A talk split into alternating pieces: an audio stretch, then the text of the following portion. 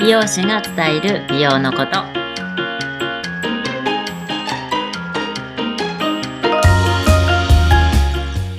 このポッドキャストでは、美容師ともみさんの日常やみんなに知ってほしい美容のあれこれをゆるゆるっとお伝えしていきたいと思います。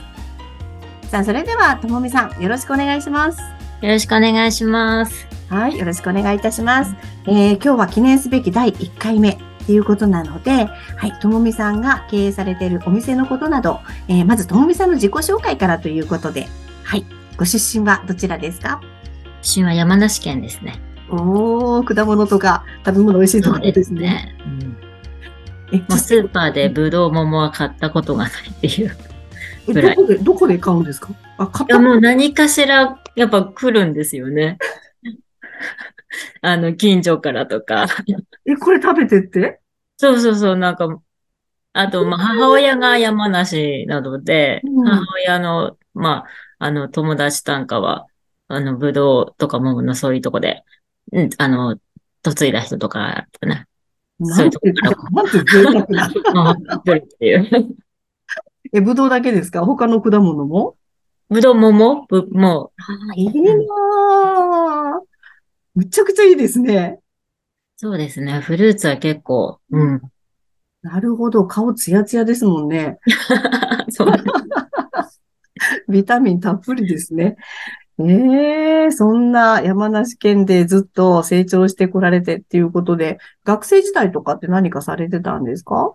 学生時代はほんとスポーツ少女って感じで、もう水泳ですね。ずっと。3歳から水泳をずっとやってまして。かなりじゃ本格的に中学生ぐらいまで選手っていう形でこう大会にも出てるみたいなので。大会ってなんかこう、市のとか県のとかもっと大きな大会？そうですね。一応多分当時の記録だと山梨県一の実力はありました。で、そこからジュニアオリンピックも、これで、参加しまして。すごーい。山梨県からって何人ぐらい出てるとか、そんなレベルじゃないですよね。同じでもスポーツクラブに、本当に元オリンピック選手の、先輩も大先輩の萩原智子ちゃんと同じスクールで泳いでたので。あ、すごい人がポッドキャスト入ってきましたね。じゃあ一緒に本当に練習してた？そうですね。一緒のどこで泳いではいました。泳ぐ時もありましたね。彼女ってやっぱりすごい飛び抜けてるって感じなんですか？その中でも。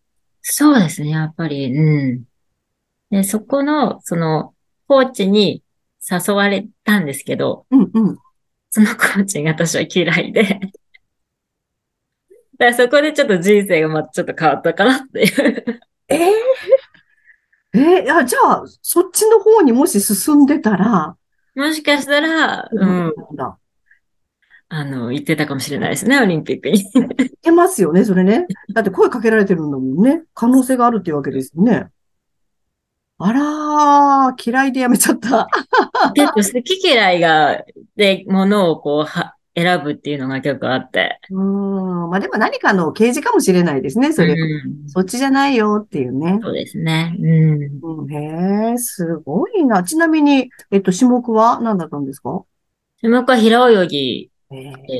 で、あと、個人メドレーとも全部の。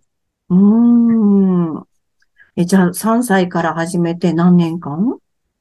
本当卒業するまで、一応そのスクールにはいました。ということは18歳までだから15年間。15年間。うわー、じゃあその時に恋愛とかは全然。いや、でもそうですね。なんか、恋する暇はね。じゃあ本当にそうか、スポーツ少女だったんですね。そうですね。素晴らしい。じゃあそこで水泳の世界からちょっと離れました。その先は？その先はもう高校、普通に進学校に行っって、うんうん、で、そこで本当また好き嫌いが分かれるとこなんですけど。出てきますね、それ。そう、2年生で理系文系に分かれるんですよ。うんうんうん、で、もう本当国語が嫌いで理系に移った。うん。それでそこで、やっぱその、まあ、理系に来る女子って看護師さんだったりとか、女医さん目指してる子がやっぱ多いので、うん、それでいざやっぱりこう就職ね、どうするかって将来のね、どういう仕事に就くかって考えたときに、で、看護師さんの看護の体験入学みたいなのも行ったんですよ、看護師さん。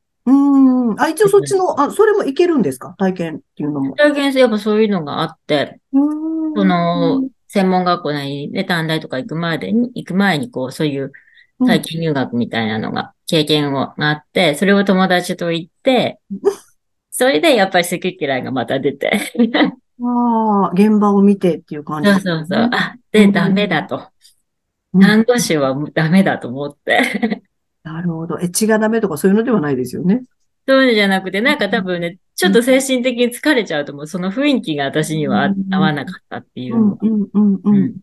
だったらもうちょっとこう、なんつうのかな。元気にね、人をこう元気にすると、そっちの方の仕事の方がいいなと思って。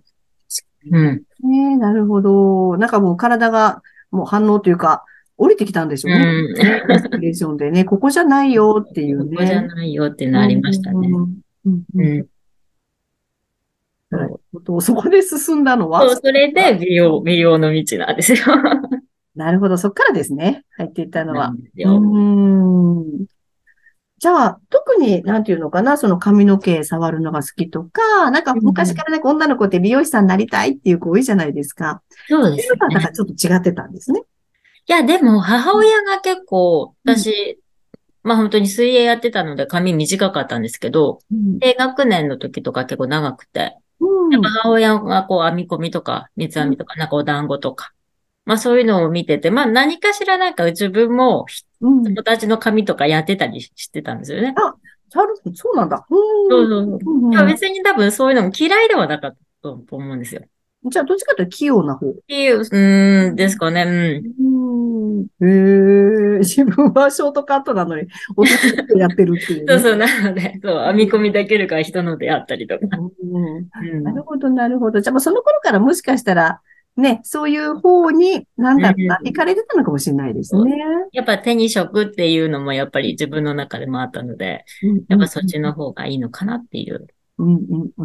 なるほど。じゃあ、それで、まあ、山梨から学校山梨、東京は東京です。そうか、東京だ。東京で学んで、で、まず就職したのはどこですか？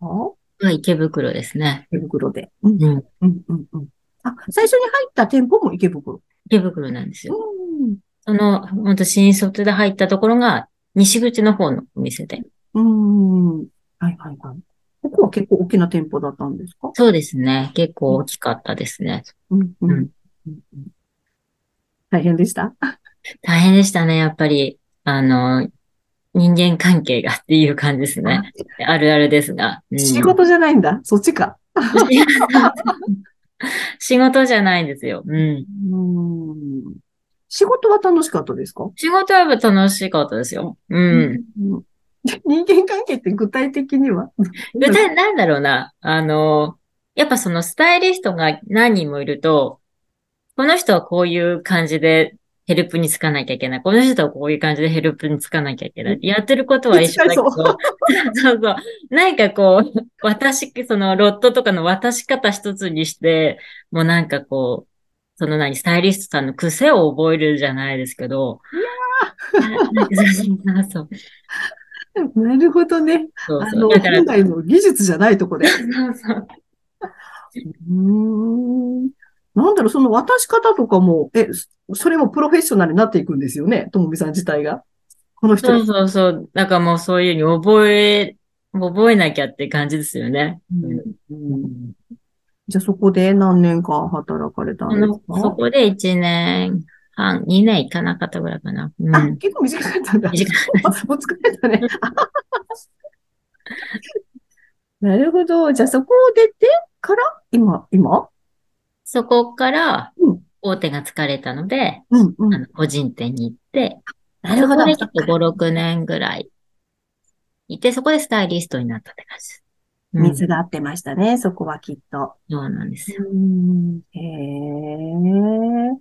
いや、なんか美容師さん、本当になんかこう目指されてる方いっぱいいらっしゃって、でも修行の時本当に大変だなっていつもね、話聞いてて思うんですけど、何が一番大変でした？